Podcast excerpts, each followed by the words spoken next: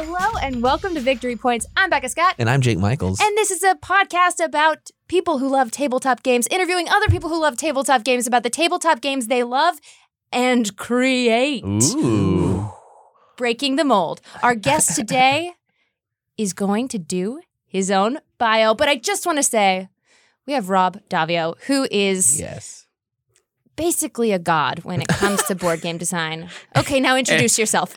and and in no other ways. Um, Disagree. yeah, I'm Rob Daviau.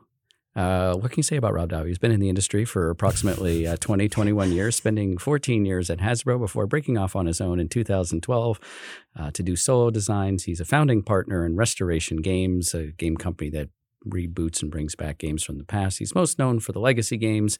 And over his career, he's probably done 80 to 100 games that have been in print. Whoa. Uh, he has been a visiting professor teaching in game design.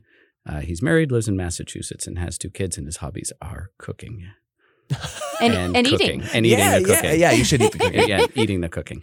You did such a good job. I know. in your thank you. bio. I, I like you Googled know myself. yeah, I saw you looking at images while you I read know, that. I though. do that was wanna get interesting that part. It was just your own face. You didn't even Yeah. read the bio. Yeah. Wow. Uh, well done. So, Rob, I don't even know where to start, even though we've been talking all day long about your many accomplishments. But um, Can we clarify why we think he's a god and that it's kind of the legacy thing? I think would I be think one of it's the because we played things. through Betrayal Legacy. So Rob, yeah, Rob one of the is a- greatest joys of my life. yeah, Rob's one of the Don't tell my husband. Yeah, thank you. We're going to get you out more.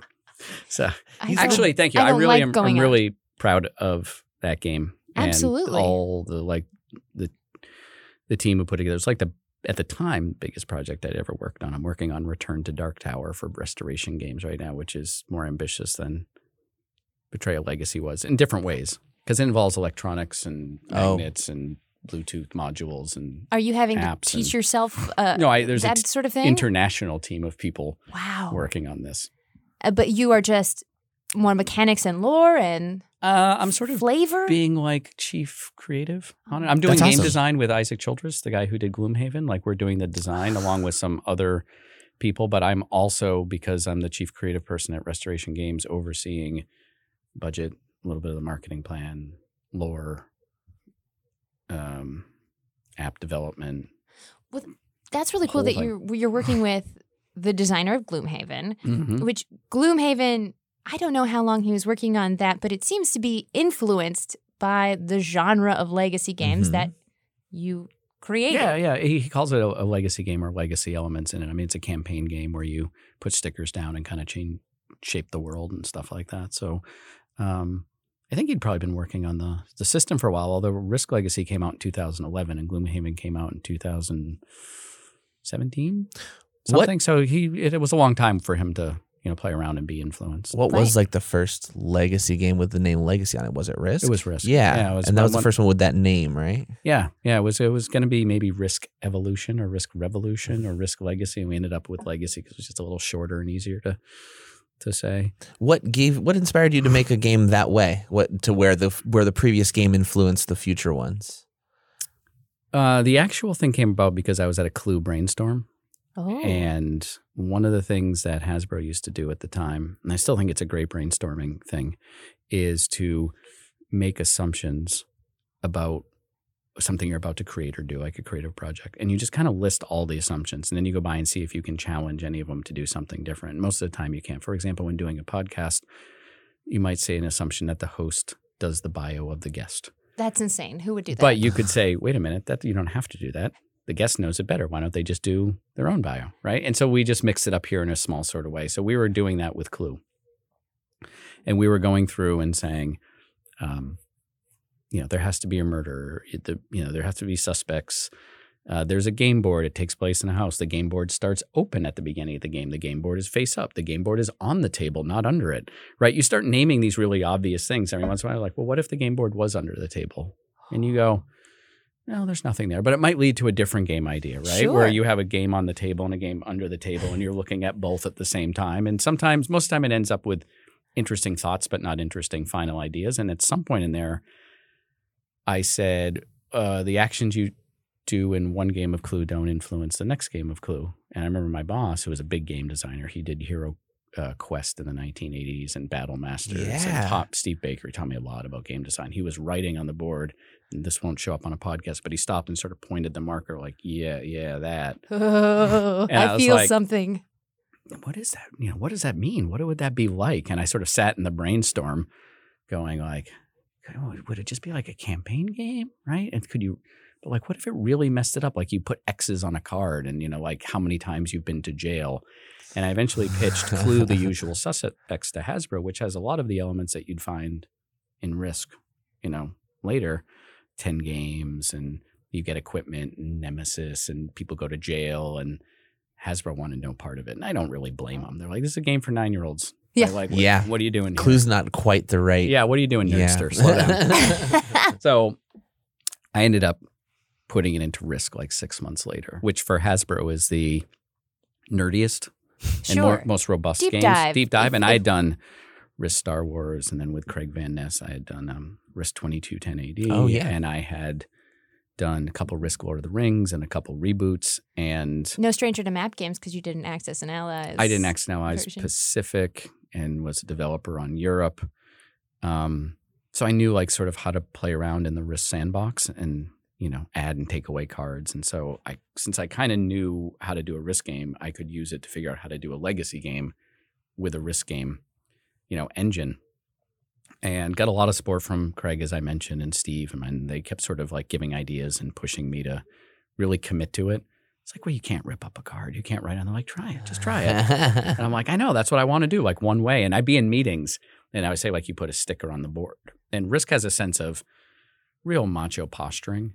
It's a real, like, ah, you know. sure, I, get it. You know, I play like, a lot. and um, so some of the stuff that later became legacy ideas, like ripping up cards and putting stickers on things, I wouldn't have given myself permission with, except I started with it in Risk, where you are kind of being, ah, take that. I'm going to put this sticker right yeah, on the this thing. The aggression of the movement. Of that you war, were- yeah, war. finality. Yeah. And uh, I'd go into meetings and the like manufacturing liaisons would be like, oh, we changed the stickers to be resettable. And I'm like, no, I want them to be the stickiest stickers that you have. Like if you take them off and stick them to your arm, they're like, well, but then you can't pick them up. I'm like, yeah. They're like, but that's not really what you want. I'm like, yeah, that's what I want. And the more people kept saying, well, that's not really what you want You to do, the doubled more I was like, yeah, I do. Isn't it funny how they can't even conceptualize it for a while? Like you have to keep repeating it to them. Like, no, it, I just need it to live on that card forever. And they're Yeah. like, but no. But that's not what you do. Yeah, right? Yeah, they can't imagine breaking that boundary or like bending that rule. That's how you know it's good. Yes. Is that part of what made it more exciting to say no, or that you were already firmly resolute? No, that I, I this felt thought it, right. Yeah, I thought it um, really committed to the idea of not being a campaign but a legacy game. That some of the act, what I say is some of the actions that you do in one game permanently transform future games of that set, and that each person's set becomes different, and there's no takebacks. Like if you do a choose your own adventure, hmm and you're like go, and you're like, oh, it says the end. Yeah, you can go to the other page again. Yeah, and you just go, you go back. Okay, I, I saw the end. I didn't know what it said, Yeah, but you I'm gonna. keep I'm your gonna- thumb in the page. you keep your thumb in the Yeah. page and you go back and i'm like i don't want that like in war you can't be like wow sorry big mistake. We're not invading poland. Our bad. Like Yeah. let's undo this. Yeah. Give me my army back. yeah like that was a bad call. And you know video games have this thing when you fail a level you just keep redoing the level until you get it right. And I'm Yeah. like, well that's not how life works. Mm. right? You make some choices and you can't take them back. And when i was pitching it i said to him you know i could in this meeting and i'd point to the president of the company what punch you in the face. And i said i would be fired and i might decide it's a bad idea later but i can't say well i just wanted to try something but now it's a bad idea and i want to take it back. I'm like that was a permanent thing. And i said but in games we never cause you to make a permanent thing. It's like playing poker for no money. Ooh. Right Yeah. No and I said, I want people to have their stakes on the table. I want them to know they're going to lose something of value. Like in the marbles back in the 50s, you lost the marble. And in original magic, I think there was an ante. Oh, that was crazy original Draft, you magic. to- You, win, you keep all the rares. yeah, Pogs were the same way. Mhm. Right. And I said, there's this tradition in gaming of having to put up an ante. Yes. And I said, you might not even know the consequences of your action. You get up one morning, you get dressed, you're on the subway, a person next to you says, Oh, I like your shirt. And then you end up marrying that person. You think, I don't even give any thought to the choice of shirt. And they might not have said anything and what would have happened in my life. Our whole life is filled with these choices that don't have takebacks. I want a game that makes you sweat that same way, where you feel like, this counts. This matters, right? I this die chills. roll Yes. makes a difference, and I and that's that's what I sold in for the legacy experience. Now, since then, I've gotten older and mellowed out a little bit. So Not so hard line. not so hard line. Now you just do creepy stories about Fenrir and, Fenrir uh, and- dolls with soft eyes. Dolls with soft eyes. I can't stress enough how beneficial it is to the creative process to pick a rule and to change it completely or take an assumption and not go by it Mhm. right because like you said earlier that you're not you might not com- stay with that assumption in the way you have now but in the creative process you will see where it leads to and that outcome might be something that you keep Yeah, I, I think it's great. I think too many people get caught up in decisions that were made just to go against just what I just said. If you can take back a decision, like oftentimes when we're in a meeting for something, a game or restoration, we're like, well, we have A, B, or C. I'm like, or we just do none of them and decide not to do this. everyone's yeah like- Well, but we, we, I'm like, yeah, we've been planning on this, but before we pick A, B, and C, which all are crappy options, is D, like, do none of these and decide it was a bad idea and do something else. And oftentimes it's not. And people are like, why are you being so negative? And I'm like, I'm not. I just don't want to continue on a path that you're going down because, you know, like, we don't like any of those know, you- outcomes you and we know it yeah. And you can just challenge the assumption. The assumption is, but we have to do it because for three months we've been planning. on it." Yes. Have you ever read uh, Edward de Bono? Mm. He's this weird philosopher dude from I think the 60s or maybe even the 50s, but he used to have this idea called Po. And instead of yes or no, the word was Po. So if you have to answer yes or no to a question, try Po as in don't answer the question, but try to think of a different way to respond to it. Oh, I do that all the time. Drives my wife nuts. Yeah, yeah, it's, I, uh, yeah. That actually is a lot of relationship issues now. I'm realizing it because I love the concept too. Because you have to just reframe the question a little bit, and maybe you'll come up with an answer you didn't expect, which is the same thing you're talking about. Yeah, except I'm usually doing it in some sort of jerk sort of way. Like, what time do you want to leave for the airport tomorrow? And I'll start talking about packing or something. And she's If like, we walked. yeah, yeah, no, or like, or do we have to leave for the airport like before eight? And then I'll start answering this other question. Like, I just needed to know what time I needed Yeah, to get up. just- I'm like, I was answering I thought what I thought was a better question you should have asked. Let me get, let you into my head here, which has nothing to do with what you, yes, we have to leave by eight, right? Like I, she has like been, I know you have a story to tell because that's what you do. Can you just answer my question, yes or no? Abs- but these are, this is the shorthand that you sign up for in a marriage. Truth. Yeah, and I'm making her Sure, sound like she's, you know, she the, loves about you, except for when it's time to decide when to go to the airport. yeah. Oh, I've fallen into that bad like habit of like not wanting to miss a flight and leaving ridiculously early. Like there's an Onion article. It's like local father calculates 13 hours to get to the airport to like just to be sure. well, half an hour in case our shoes are untied. And then like shoes then- are untied, and what then like if- what if sometimes there isn't parking? We got to go to long term parking, and once there wasn't long term parking, we had to go to a lot, and then if the shuttle's late getting the lot, and then The if we shuttle don't- driver gets a sandwich and yeah, it gets a sandwich, and then if there isn't a pre check, and I'm trying. you got to do the pre-check though. It's all about the Oh, pre-check. pre check is. pre-check is everything. Uh, do you have global entry? I'm working on it. You know, it's a big step to go to the airport when you don't need to go to the airport. So my wife is a genius. And Go one time we had to go to a wedding in San Francisco. I live on the East Coast, and she scheduled us to go through Phoenix with a three hour layover and scheduled the appointment during the layover. She is a genius. Uh. Absolutely. All right. She found an airport that had like the lowest, the shortest lead time to get an appointment and scheduled the flight through there. She maximized her actions per turn. That's Yeah. She really amazing. did. Oh, she's really good at Tzolk'in. Oh man, absolutely. Okay, back to games. Um, well, I I like the actually no. Let's go to politics. We should probably talk about politics because I like this idea of option D.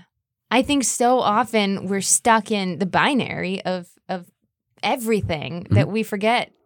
I just want to plug universal basic income basically because it's my podcast and I can Is do that that. is that your thing you're pushing these days? yeah, you know, if I'm we move intrigued the by the Overton concept. window, We're going to talk about the Overton window too. This is going to be a good podcast. it's going to be a three hour episode. uh, what do you think of universal basic income?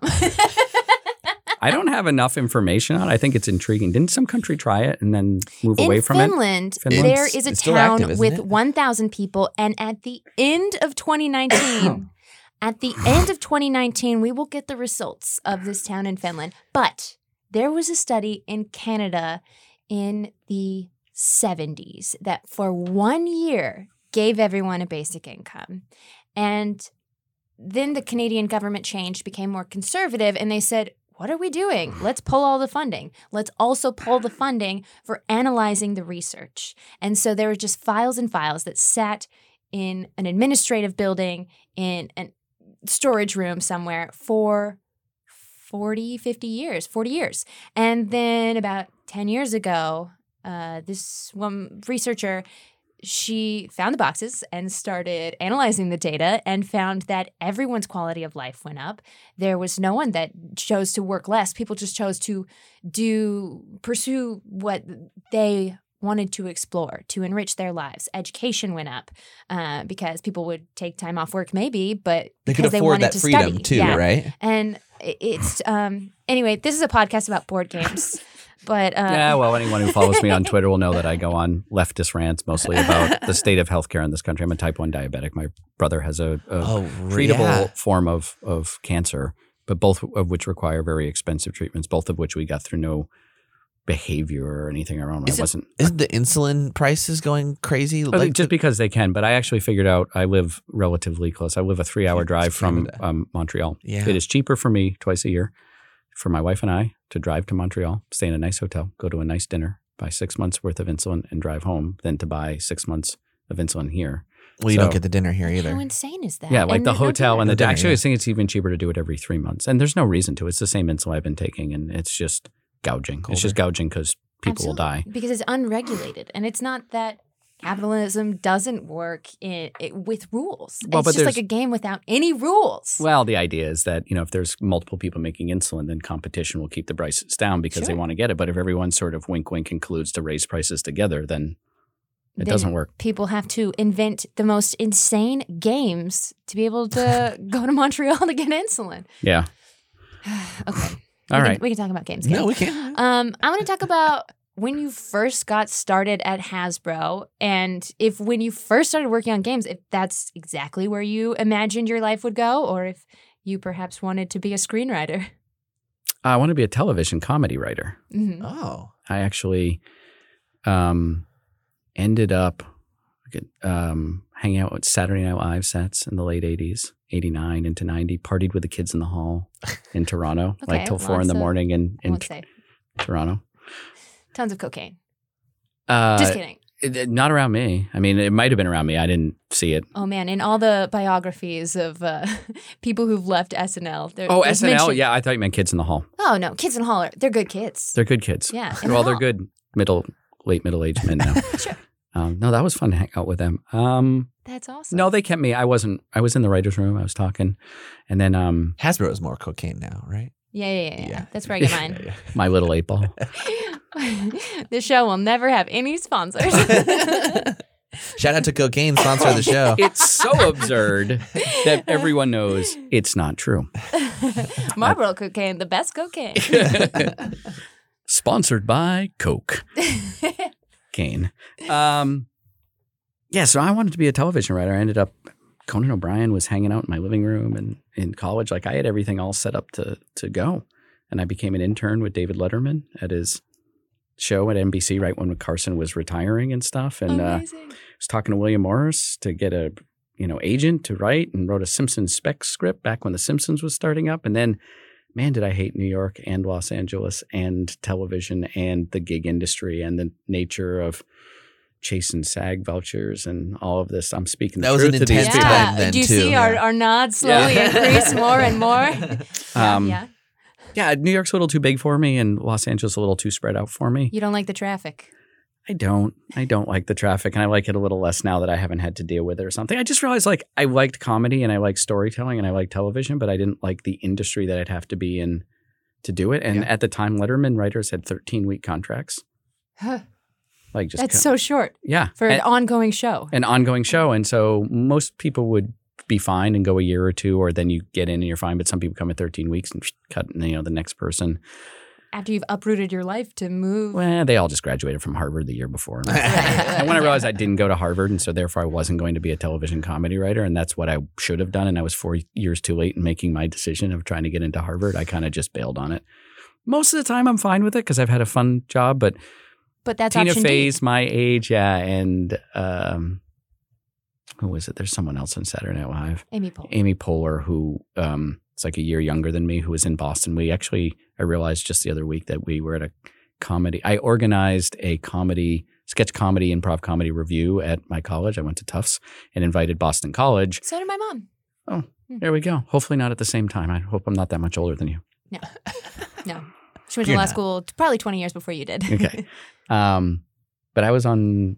Amy Poehler came to the invitation invitational that I organized, and every once in a while I'll see like biographies of them and their careers, and I'm like a little bit of that road not traveled, but sure, mo- sure. not most of the time. Like I got a good thing going here. Dude, the road you've traveled. Yeah, road Yeah, not- I when you're on you- that road, it's Yeah. the road, right? Of The road not traveled You always has look at it. yeah. Yeah. has no problems, and and the studios aren't messing with your stuff, Sure. and you're you know not that getting pilots canceled. because we needed the games that you were going to make.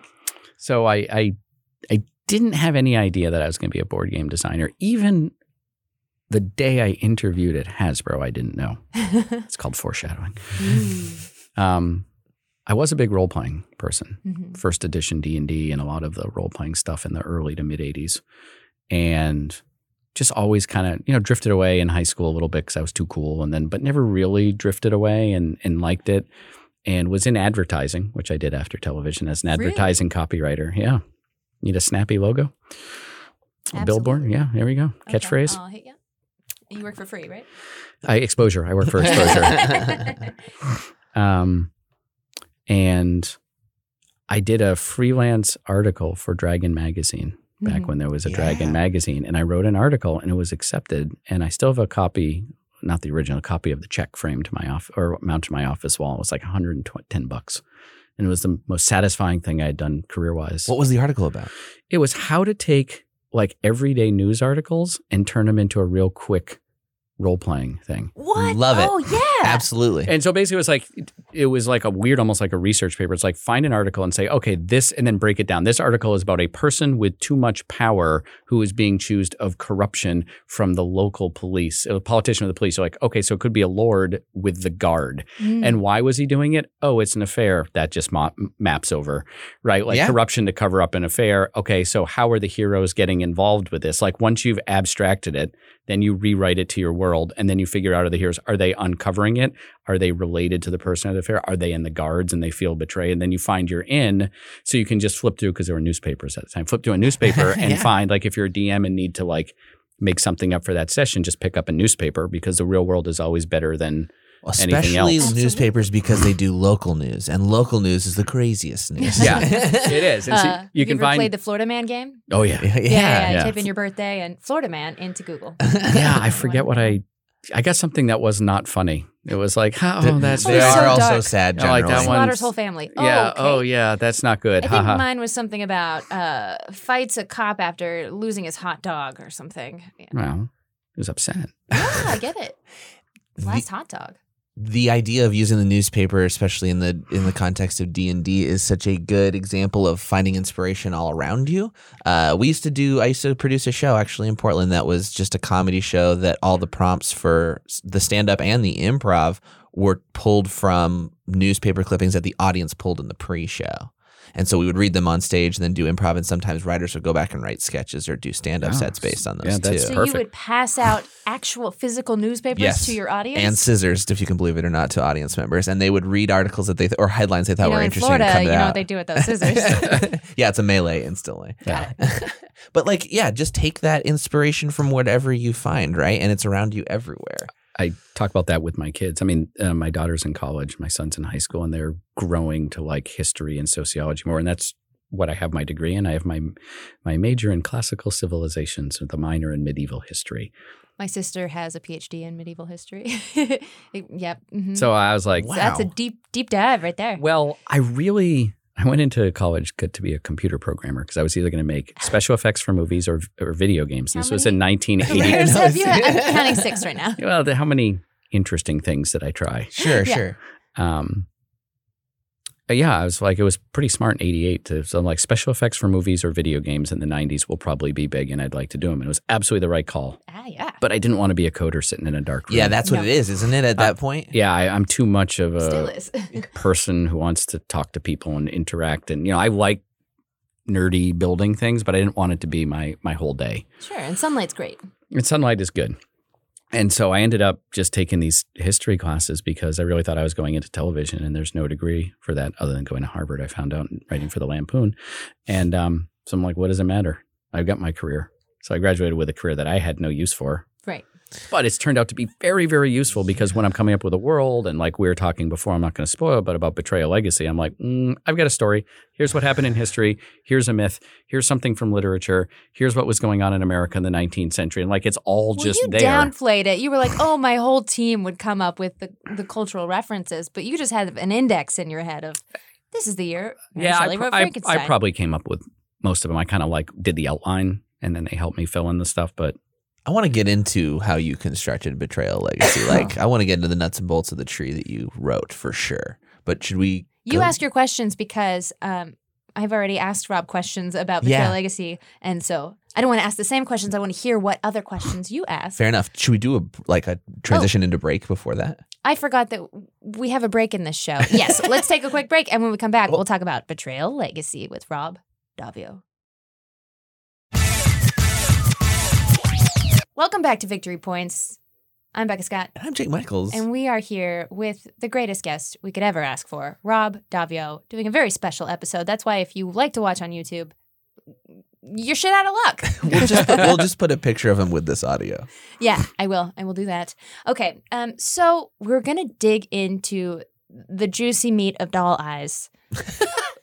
literally, actually, Legacy. yeah, yeah. For those who've played Betrayal Legacy, know what we're talking about. For those Well, of you who haven't, though, let's give a, just a really quick precursor. Yeah, and also plug uh, the game, the game series, and our talkback episode with Rob that he's in town for. yeah. Um, so over at Geek and Sundry, we recorded. There are 13 chapters and a prologue of Betrayal Legacy, and we played through all of them. There, these videos exist on YouTube, and you can watch them in their entirety. And it, it will spoil some things, but won't spoil everything because it's that awesome of a game, which we'll get into. Uh, and then there is an episode that will also exist somewhere on the internet of us discussing our playthrough with Rob. Same So- playlist, probably. yeah, Yeah. it'll be on that playlist. Yeah. it was it was fun. Um, I think that's the first time of any Legacy game that I've done that I got to just sit down and spoil everything. So satisfying. It was because like you just don't know when people have played it, but since people who've watched the whole series, and to be fair, you'll get spoiled of the main plot and a lot of the plot twists. If Yeah. you play it, you'll have a lot of details that are different, but the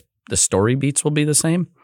Um, so I'm like, these people have already come this far. Yeah. Yeah, oh, for sure. Like I'm just gonna just say everything, and Yeah. if someone's like, "Hey, you ruined it," I'm like, "Come on, you just Well, watched You the watched the end of it. We Why warned the fifteenth video Yeah. in Yeah. this series." Yeah, exactly. So it was fun. It was a lot of fun to do. I haven't done it for pandemic, and I haven't done it for some other. And kudos to Wizard of the Coast for allowing us, for asking us to do the playthrough and realizing that it gets people excited. Spoilers aren't the end of the world and don't turn people off from things necessarily all the time. Yeah, and I think I saw on some of the comments. I make it a general policy not to read YouTube comments at Yeah. all. Oh, I get But you. yeah, um, but I know some people are like, "Oh, I started watching these and they were fun, so I went out and bought a copy." Yes. And then I'm going to play it, and then once I'm caught up, I'm going to watch yours and play mine, and then people are sort of playing it in parallel to see the similarities and differences. So yeah. I thought it was great that Wizards did it, and they they asked me to come out here and paid for my flight to come out. I'm always We're so glad they did. We're yeah, so getting glad. on an airplane's a, a, a core competency. I can well, working here, we go through quite a few games every year that we get to see and play through, and we get inspired to buy a lot of them ourselves. I would say Betrayal Legacy was one that, like, not only did the cast get super excited about it, the crew also wanted to get involved in it, and various people around the office who d- weren't even involved in production were like, "We're gonna go get our copy and play our own game." And there's several people in this office who have their own campaigns going purely because we got this in the office, and they were just pumped about it. and don't worry, they've already talked to Rob at length. it was really nice. There was a woman in the office who was very excited to Lauren talk Cup, what up? Yeah. to talk uh, about her campaign, and I like that because I just work at my house, uh, not in my pajamas like everyone assumes. No, you can't get anything done in your pajamas. No. you have to But dress you like you're going to work.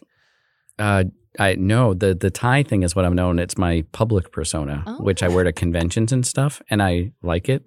It came out of um, traveling on an airplane. I started wearing a jacket and tie. People treat you better. People treat me better. The inside jacket pockets are really good when you're in a small seat to put Yeah, glasses and yeah. phone and, and whatever wallet if you want to pay for something. And then I noticed people treat me better. And now it's just this fun affectation. Mm-hmm. yeah. And like I'd get on with a flight attendant, not as much lately. I think more people are dressing it, but like 10 years ago, they'd be like, why you got a tie on? Why a jacket? I go, I'm traveling. Let's make it a party. Rather than being miserable like the rest of these people slumping in here, why don't we just have a good time with this thing? Absolutely. Boom, bottle of wine shows up at my chair. Whoa. Hey, we got a seat up here, you know. Then they're like, you want to move up a little bit? Like, You know, Isn't mean, it interesting how the psychology that works? Because like I, most people wear athletic clothes or whatever that they think they're comfortable in in in an airplane, which they are physically. But then it also is like their attitude is that yeah, right? I gave up. Y- yeah, Like, yeah. I'm I like, I'm suffering through this as comfortably as I can, as opposed to I'm doing this confidently with a jacket and tie. Yeah, and people say like, but I don't. I wear jeans. I don't wear a suit because then it looks like I'm getting off the Des Moines sales route, like Yeah. that I got pulled in. Like, no, I'm choosing to do this. Like, you can tell that this is a, this is a choice. Sometimes it's a, a leather jacket and tie. Like, looks like I'm a bomber pilot. Let's go do this. and I just, it's going to be miserable. It's going to be long, but like, just put on a little show for you and the people who have to work and put up with all these people, and all of a sudden you just get a lot of favors. You get a lot of favors back. It's like being nice to wait staff. It's like not hard to get good service in a service industry. It's just be nice. Yeah. treat Yeah, them like a human. look Yeah, them treat in the eye. Yeah, look them in the eye and say things and say like thank you and you did a really good job here and and stuff like that. I kick It's so myself funny. every time I forget to look them in the eye. I'm like, what am I doing? Ugh. They're human beings too. See, I worked attention. in the service industry for a long time, so I always treat my wait staff very Yeah. well, learn their name, say their name, because people like their name said.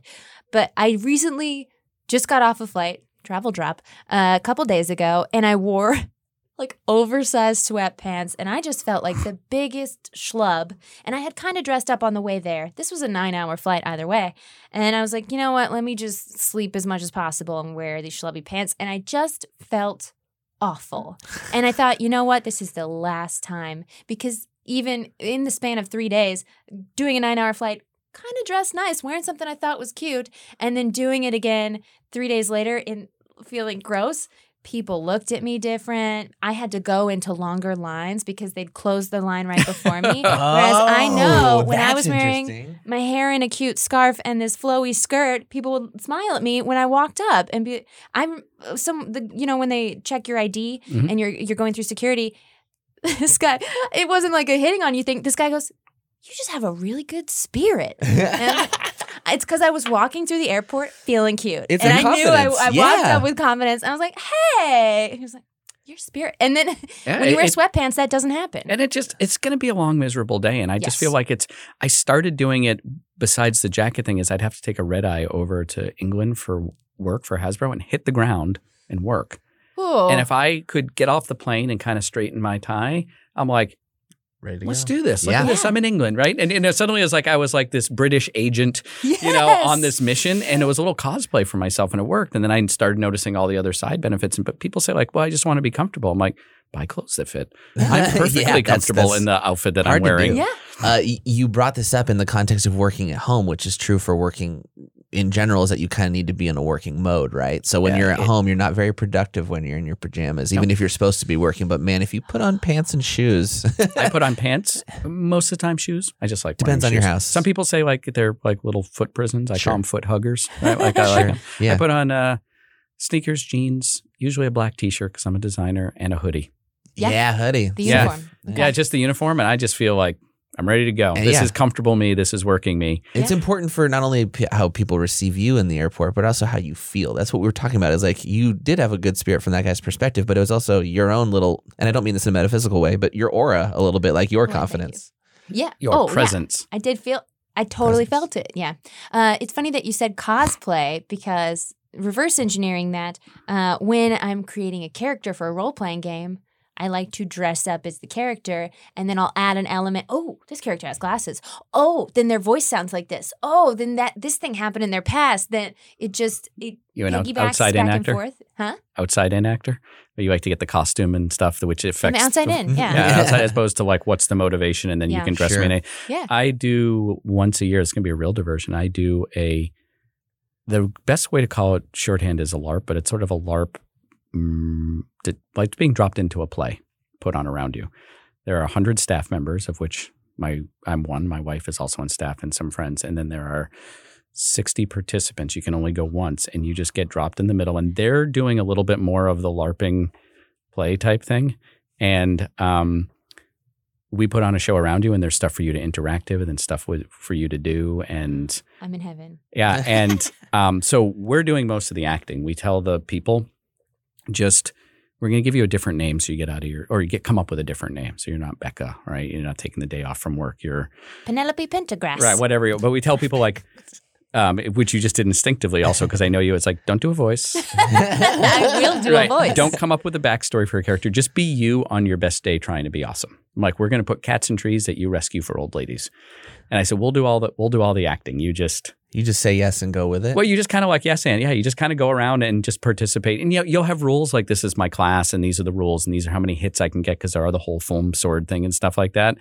Um, but before my time, I've been on staff like five years, and it's been going for there've been twenty different years that did it over like 25 and they, there were people who would be like my character wouldn't like no just be just just don't like Go Yeah. with it. Just go with it. yeah and so I've had a couple characters I've had to play there, and I've discovered like I'm all about like the hair and the bad mustache, and like you give me the outside costume, and all of a sudden I find the walk, and then I find the walk, and I find the voice, and then all of a sudden I'm like, here it is. Here's the the greasy, oily salesman that I want everyone. I want you to see me walking across because it's on this in Connecticut, this outdoor, like it just spans acres and acres, and it's beautiful fall foliage and stuff like that. And I want people to see me like, I don't like that guy before I even get any closer to you, right? You might only see me once. Because we make those judgments about people all the time. Yeah. So a character should have the same Right, and there's going to be a hundred characters. You might meet someone none. You might meet have heavy interaction with them, and you don't. We don't really know before it starts which characters and which people. Like it's just this constant improv thing for us. Although we do have like a 400 page script of what we generally want to accomplish. wow. 400 pages. There's a hundred. There's a Because there's so many deviations. Well, no, there's a hundred. There's mostly here are all the characters and what they're trying to do. And I'm not going to say more. The reason you can, or more about the plot, because it's rewritten every two years, but a lot of the story beats are the same. So as a participant, you can only go once. Because it would be like going back to a murder mystery. Like, this is the part where the butler did it. But last time it was a girl, but now it's a butler. But yeah, yeah, you're going to love this part, right? And that's why there's more staff than participants because everybody wants to come back. and then you different apply to be on staff and then you wait and i waited Ah. five years and then an opening came and now what? What is? Uh, so can you tell us what it's called? Yeah, it's called Otherworld, which is where I got the name for the Other Worlds in. Oh, Oh, That's an inside joke for all my friends who are there. It's just otherworld.org. And actually, I don't know when this is broadcasting, but a um, couple weeks. yeah, registration's open now. It might be full in a couple weeks. It's about half full. It's from an email that we had this but morning. we'll get in and the listeners won't. So ha ha Ha, ha. ha, ha. You just go there. And uh, yeah, it's just a chance to sort of go up and it's it's interesting. If I say it's a LARP, that doesn't quite do it. If I say it's a play, it doesn't quite do it. And I Kinda went in Interactive theater, but yeah, yeah. even more. interactive theater, but a little more. I say it's a little bit. Um, sometimes it reminds me of City Slickers in a way. We ha- actually one of the most largest groups of people we get are like middle aged women who are supposed to be empty nesters. Who are like, I've, my kids are going. I don't really have a purpose. Huh. And they're like, go out and kill some bad guys. And I'm like, no. They I never. love As as it. they get into it, right? They get into it. So it's As soon as Friday night through the magic Sunday noon, and all of a sudden by sa- Saturday afternoon, they're like, you'll see these four like friends from high school who are like 52, and all of a sudden, you know, I'll be a bad guy going to get them. Like, hey, how are these people? And they're like, line up, formation, and they like practice, and they're like, and you're like, oh, they yeah, got, all they're it takes into is a little now. commitment, and Yeah. they are just right in. Yeah, Oh, Friday yeah. night, a lot of people are like, okay, this is a little weird. We'll get into it. And then Saturday, you're doing a lot of walking. You walk like 10 miles on Saturday Wow. do a lot of activity and stuff. And usually somewhere by late morning, you've got enough going. You're like, all right, there's enough little breadcrumbs of quests and things to do and stories that you want to follow up on. And a lot of the other world, I went in 2010 and I was working on Risk Legacy. And then I joined in 2015. A lot of the way that the woman who writes and directs this does her plots and gives out information, I've used yeah. in my legacy games. And it actually, sounds like it, the way that the story evolves Yeah. and you could go down a certain path is, is inspired. Yeah, pretty much. Um, being on staff is like one of these things. I'm like, oh, acting, yep. Yeah. Writing, yeah. Being outside, yeah. Hitting people with a sword, role playing, like a little, like I'm like, I He's just, uh, checking boxes in the air. yeah, yeah. For those of you at home, I'm checking boxes. Um, so it, I I just had a lot of fun. And I was the reluctant, like there's groups of six and I had five friends going. They're like, look, if we go five, they're not going to keep us together and then put a six person with us because they'll break us into a two or a three. And then and they're like, so Oh, we no. need a six. And I'm like, I'll go LARP.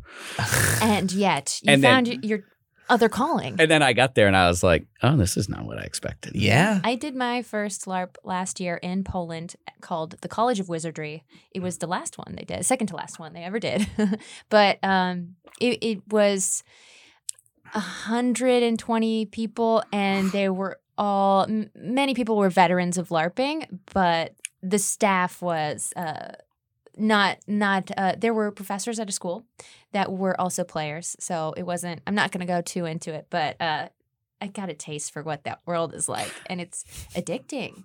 There are ups and downs to it. Yeah. it's very emotionally taxing but so worth it. And and maybe it sounds like otherworld is different in that it's set up to make you the hero whereas some other larps it's not necessarily a all positive experience. It's about feeling things Yeah, we definitely, there are 10 groups and each one is on sort of their own story, but then there's a larger story that ties it together. And we tell people, like, you're not competing with the other groups, you're not trying to win. Please don't get into, but my character would be mad at your character, like in your group. Like, can the six of you just go around and, Experience this and just and, yeah. and try to be the good guys? Yeah, just be the work good guys. Like, be more of a fairy tale than a gritty reboot, right? Like, just keep it light. So, Oh, I, I like that on rails. I think I might like that even more than the experience I had, which was um like I definitely cried because bullies at the school bullied me, but that was the character they chose. Right. we did have a bullying subplot like a couple years ago, but the staff bullied the other staff. Like I'm little, I'm five seven, so I had like a guy. I remember walking up in this scene, going, "Push me down, push me down." And the guy's like, "I'm not." He was like six four. I'm like, "Push me," and then he pushed me because we wanted the participants to be mad And at the defend you, bullies yeah. and find the way to like we got to fix this problem. So we we you know like we don't we will put people in chan- places where they have to find a way to overcome, but we're not going to like put people in a locker or something like Right, that. It's- right. It's kind of downhill in terms of like they don't have to. There's still there's still challenge to it, and of course, but like it's not a it's not a quandary every time or like something they have to Yeah, we persevere. we will through. we will. S- Yeah, I like to say that it's more of a fairy tale in the sense of like, here are bad guys. Would you like to f- get rid of the bad guys? you don't have to, but usually people are like, wait, I can fix this. Like I'm I'm the hero Yeah. in a story. oh, fix the ineffectuality we all feel Yeah. in daily life. Yeah. so, I can oh, go ahead. Uh, so anyway, that's that's it was a side diversion, but um, we're involved with um registration right now, so it was on my mind. Absolutely. Okay. So we mentioned when we came back from the break that we would talk about Betrayal Legacy, and then we talked about many other things, and I'm very glad for that. But uh, Jake, do you want to lead the, the burning questions in your mind as to how Betrayal Legacy came about, Yeah. or go for it? Well, I mean, I mean, now I'm just hearing your story about the LARPing and the way that that um, interactive thing was written. I can already see how your proverbial plot tree developed for Betrayal. Mhm. So let's kind of go a little behind the scenes. I want to know how the hell you map this out from the get go. Like, where do you start when you're writing it? Um, well, the interesting thing about legacy games is you figure out how many chapters you're going to have, and you th- I think about it like episodic TV. And so, like a showrunner, I'm like, here's what's going to happen over the course of the entire season. Here are the high points and the low points, and for here's those at home, he drew an arc. he drew an arc. and I, I talk with my hands a lot. It's great. great. Well, we're here to narrate it. and um and so like in pandemic legacy we're like oh it's 12 months and so we can break it into th- three acts and so like up beats and down beats and act breaks and scene breaks and stuff so i do like kind of the same thing which is what story do we want to tell and what are the points and then you you know oh we need 14 we need 12 like betrayal legacy used to have another chapter So you take what is initially a pretty linear storyline, right? For the most part, but you have maybe multiple iterations of them, or they have no so there's interweaving. there's there's two things in in a legacy game and i'd love to fix this problem is that there's a, a through line like a main plot Mhm. that everyone basically gets Okay. and that's on rails, but my goal is to make it feel like it wasn't on rails. Yeah, it didn't feel like it right. was on rails. And if you pull it apart and look at it, and you look at the branches not taken, you realize that all paths lead back to this sort of thing. Or Uh-huh. you can get different pieces of information which will color things differently, but it's just different ways of explaining the same information. That would upset some people to learn, but the the fact is, if you play it once and you don't know, you're none the wiser. you're none the wiser. And then I look at it and say, well, what are the things that the players can influence, change, or otherwise manipulate outside of this main plot that will give them their own experience in their own world? And let them do that pretty much as much as possible, right? well, at every, I mean, at every opportunity without Every- every- derailing. yes, naming is a Mhm. wonderful way for people to Mhm. have ownership and immersion. They immediately feel like it's it's part of their game. Um, Betrayal was a little bit different because there wasn't good guys and bad guys. It was like every game, like it couldn't be I won as the you know the traitor, therefore evil flourishes in the house. Therefore evil has an advantage in the house, and I'm never the traitor again. And you go, well, I did this thing, and then it hurt me the rest of the game. So I'm not incentivized to try to win because I don't know in the next game if it will be good or bad. Mhm. And that was a real sort of problem early on. Um, but with Pandemic Legacy, you can buy equipment for characters and give them upgrades or upgrade the board. And so they're almost like little tricks and tools that you can use for your world to make it easier for you to solve the game because it's always cooperative. Right. You're opening your options. a You're opening bit. your options. Mhm. So in Betrayal, like the haunts you get will be different. Therefore, the event cards that go into your deck will be different. Mhm. Therefore, you'll have different events, but those events all are basically event cards. Yeah, they're And the so ancillary stuff. They're the happens. ancillary stuff. It's not like this event card will break your game and this event card gives you all the answers for the end. Um, you can choose to. I got to remember to do a spoiler free after talking spoilers all day. You well, get I mean, we, we let's we, have to go into the details of that. Like, how do you how do you begin to solve that problem? which problem? The problem of you you said you want to try and fix this, and that you don't want it necessarily to be on one semi rail line, right? I, I think the answer is, and I'm going to look at this going forward, is um, I think after 10 years of legacy games, people are naturally getting the normal. I brought all the problems of band practice and role playing games to board game, which you, you got to get the same group together again and again and again. yeah. Right. Um, I think that doing a six pack, six episodes, five episodes, but giving more branches Mm-hmm. is one way to do it. But the, because the problem is if you're doing 13 things and you give a choice, like if I let you branch A or B, you have two choices going forward. If I do that again, you have four choices. So if I give you A or B every game, and then after like five games, there's 32 different places you can be. And as a designer of a non-video game, I'm like, Dear God, I, I don't know what I don't know what you're doing. Yeah. I don't know how to balance this or play it. right? and I Even can't video make- games don't ha- are on rails, uh, like the Telltale games, Yeah. or uh, when Bandersnatch came out. That people were like, "Well, I played it fifty times, and there weren't that many different options." You played it fifty, 50 times. times. Yeah. yeah, and that's the thing is to make one really good entertaining experience where the player has enough decisions that they make that they had some influence over, Mhm. but they're not allowed to drive the car into the ditch. mm-hmm. And if you play it again and you make different stuff and you go, "Oh, this ended up about 85% the same." Well, you played 30 games of something and hopefully you enjoyed yourself along the way, but, But your friends did dif- different voices and brought yeah, and you had different types of stories. joy. Yeah, and, and and different things. So um the problem is uh, it's length over width. right, you can't have both of them. And I picked for Risk Legacy 15 games because I knew the argument would be it's disposable. Mhm. Even if you can play it after it's done. Like Pandemic, you can't, but every other Legacy game I've done, you can. But the argument is still like, oh, I have to throw it away. I mean, by 15 games of risk in any context, I'm kind of ready to throw it away. Yeah, it a- It's a, it was a revolutionary game in the 50s that. Dude, I love. Absolutely. No, I'm not That- that slamming risk. I'm just saying we've I've played. It's also a long one too, but like the legacy version obviously adds all those elements that make you want to carry Yeah, it on. I- It- I and it makes it shorter. I played Yes. last year because we were in a cabin and that was one of the only serious quote unquote games that we found in this old cabinet. And we found a game from a version from the 50s.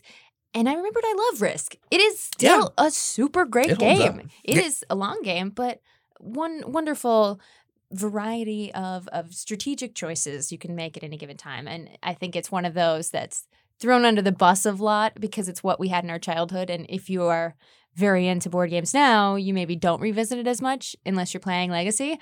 Uh, Yeah, it's it's easy to it's dislike it. A lot of those games. I always said that Risk is either the last kids game you play or the first real game you play. A little less so now with Mm. more options, but up to like ten years Oh, ago, I like that. that you get to Risk and you're like, I don't like this because in Risk you you decide how much you do on a turn or not do. Right, you can That's attack true. a lot, you can Yeah. attack a little, you can deploy your armies kind of like how you want mhm. you can put them in one place and there's just a lot of freedom of your turn is as big or small as you want and some people are like wait it's not just roll the dice and move this many spaces this is amazing and other people are like i know there's too much to think about Yeah. and it's this decision point that especially like in the 60s and 70s probably led some people to find hardcore games Yeah, that, that- I think that's what got us into it. I would imagine. I right? played Risk a lot as a seven year Yeah, old with my dad. me dad. too. And, like, Yeah. we'd leave a game for days of like, Yeah. okay, we'll come back to it. Yeah, it was sat on the it sat on the dining room table far too long. Yeah. I loved that. yeah, yeah. And, and it, it, the problem is the original game was designed when people had more attention span to play a longer game or leave it Mhm. set up, and the game really does in, um, encourage turtling to some extent. Absolutely. I mean, you do get a card for taking a territory, but if you're just taking one and then stopping, that's really the, Yeah. the best thing until you.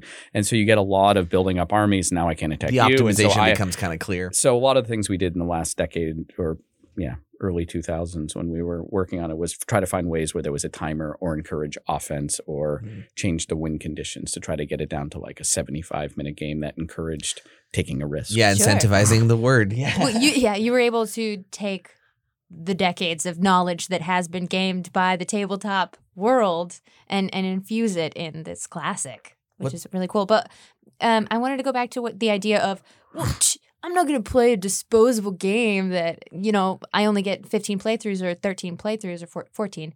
Um, but now, do you feel that perhaps there is a legacy game in your future that is well, you were saying a, a five chapter, five segment game. I- you can go wider. i think so machi koro legacy is coming out this month cool.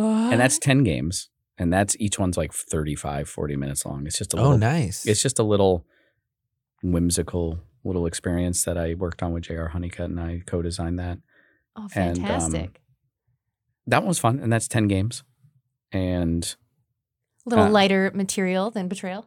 a little bit lighter. Yeah. I was working on them at very similar times. I'm I'm sure sure I I- needed a break. I'm sure I while. overlap between the two of them. That one is just inspired. That's really designed for kids and kids at heart, Mhm. right? Like I wanted seven year olds to play it and be captivated by the story. So it's just silly, silly. And then we were talking about it with the Machikoro people who are from Japan. They said, "Oh, it reminds us of this Japanese fairy tale," and then they told us, and so we kind of wove that in, and then we gave it back to them. They're like, uh, "Pretty close Westerners," and then they tweaked it, and you know. That's not how magic works, in you know, Yeah. in our in our belief system. And so Oh, we went back cool. and forth. But yeah, it's all just silly nonsense. I mean, it's like a children's cartoon, and I, I Yeah, that sounds so fantastic and light. Machikoro is one that it's grown on me, but um, there is it's so dice reliant that I think when something has dice, it has to have the strong story to go with it. And the harbor expansion helped, but Mhm. uh, for my personal experience of Machikoro, but I do remember being like, "Well, the dice aren't doing what I want," which is often my complaint with Settlers of Catan. Um, Yep. So I'm really excited to see how you've woven your expertise at telling a great story into a simple, whimsical game like that. well, and dice mitigation. I mean, betrayal has a lot of swingy dice as well. So we gave you a mitigating thing that you could use for rerolls, and I'm speaking elliptically.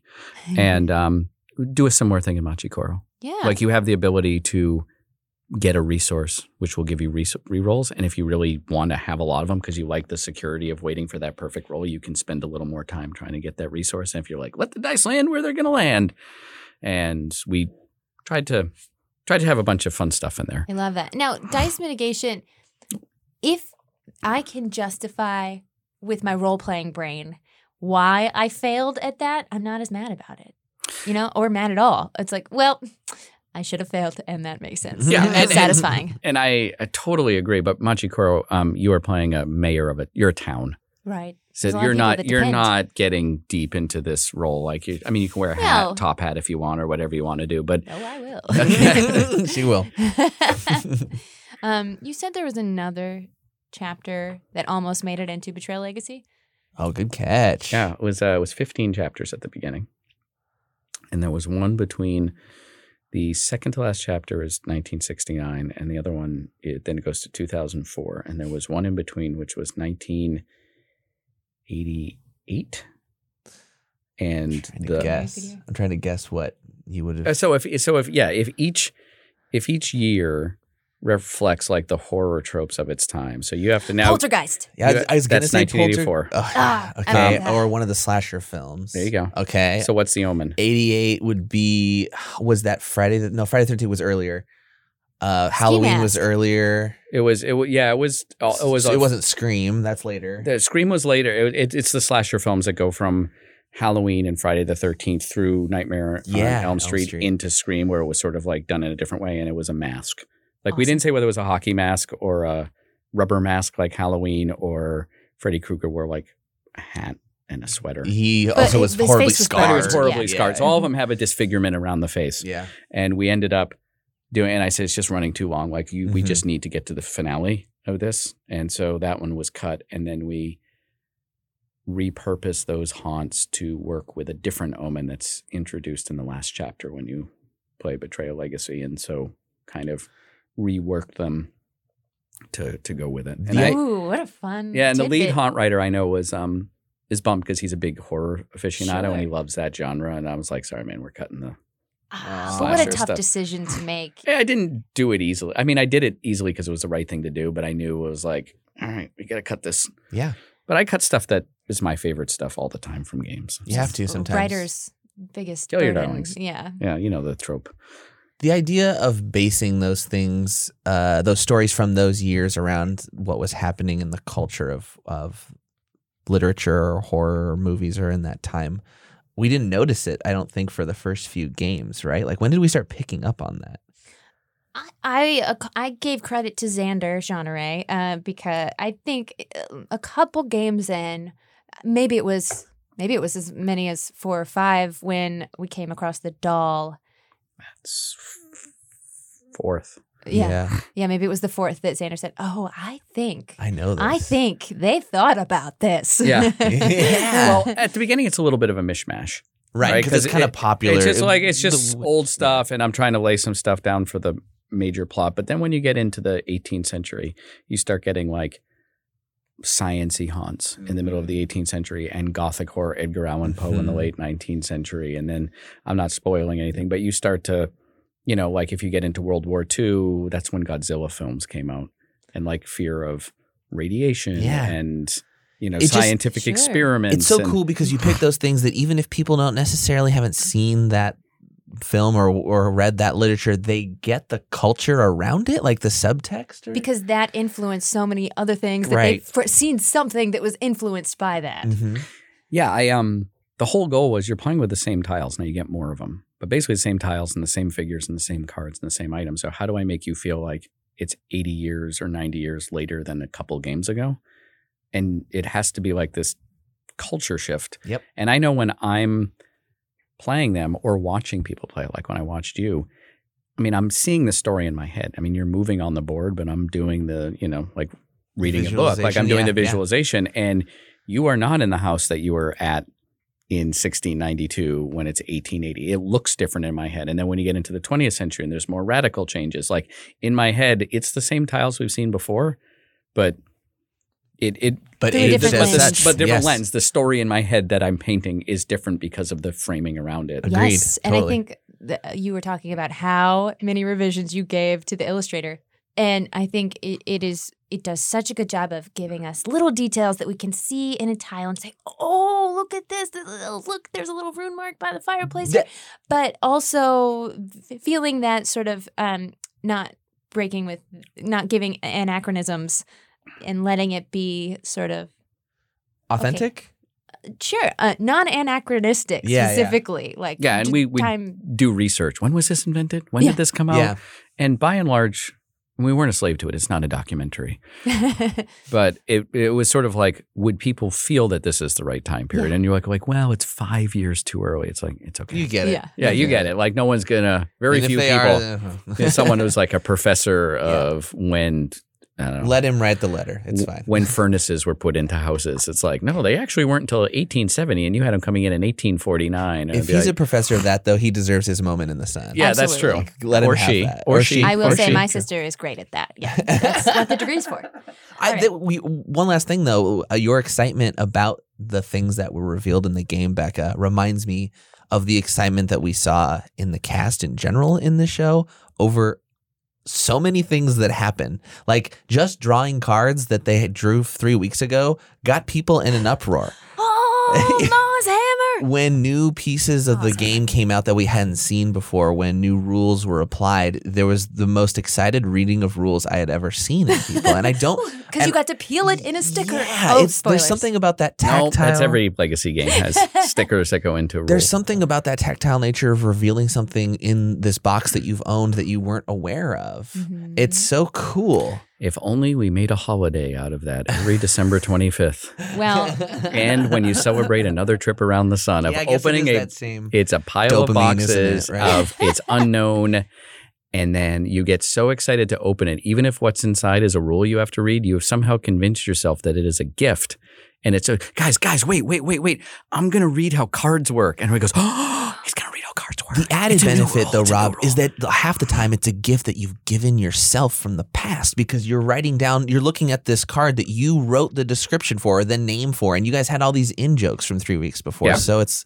it's like memory lane constantly. well, Rob, thank you for the gift that you have given us that we get to open again and again 14 times. Uh, and, and the mini that you will and give then us you can play future. free play after yeah. I do like to say that because there's a lot of haunts. You there are.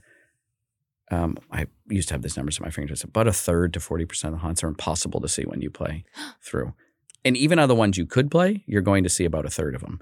So when you get done, you've seen, you played fourteen haunts. Mhm. There are three that only appear in the campaign, so you won't see them. So you have seen eleven out of the fifty haunts that are in the Oh. book.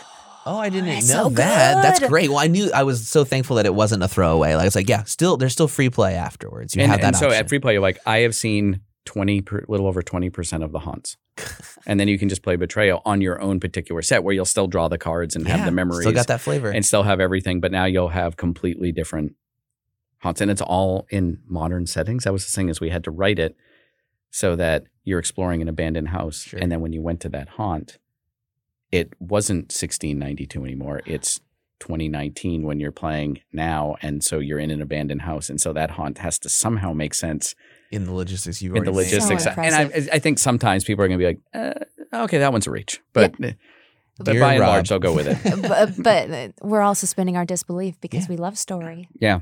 And so thank you for bringing more story into the world, Yeah. the story that people love. You This brought great joy. This is a dream come true. I mean, I was talking about the road not traveled, about comedy and everything, but I get paid to come up with stories and then people interact with them and then I make a living at it. So it's very easy when I'm like head down and like this card doesn't work and this haunt doesn't to forget that. Yeah. And I'm I'm trying to I'm I'm okay with it stepping back and go, Oh, I made a fun thing. And today was great for that. There were a lot of people here as I was recording various things who were coming up saying, I really like this game. And you've been saying nice things. And the rest of the, you know, like the people who are on the show were saying nice things. And I can go, oh, yeah, I made a good thing. That was good. Well, anytime you make a thing and you want to come by and show it to us, you are more than welcome. For Thank you. It's right around the corner for me. Since you love Los Angeles and our traffic so much. all right. Well, Rob Daviau, one of the greatest game, game creators of all time. And uh, you can follow him on Twitter at Rob Daviau. Oh, I'm going to D spell that. A For, V I A U. you nailed it. I al- almost nailed it. misspelled it. even though I've written it so many times. It's just I don't say it out loud that much. Um, all right. Well, is there anything else you want to impart to our audience? Check out obviously Machi Koro Legacy. Machi Koro Yeah. Legacy. Legacy. Um, for restoration games, we have a game coming out called Unmatched, which is a cool fighting game of an, nearly anyone versus anyone. So uh, we have a, a set which is Robin Hood versus Bigfoot. oh, yeah. cool. And we have a different set which is King Arthur versus Medusa versus Alice in Wonderland versus Sinbad the Sailor. okay. We're partnering with Mondo. Oh, nice. Um, the art is amazing, and they have a lot of um, licenses they're going to get. We've Yeah. announced that we're next year that we're going to have a Buffy set. And I know you did the original Buffy game. I did a little tiny bit on it. Mostly my friend Bill did it.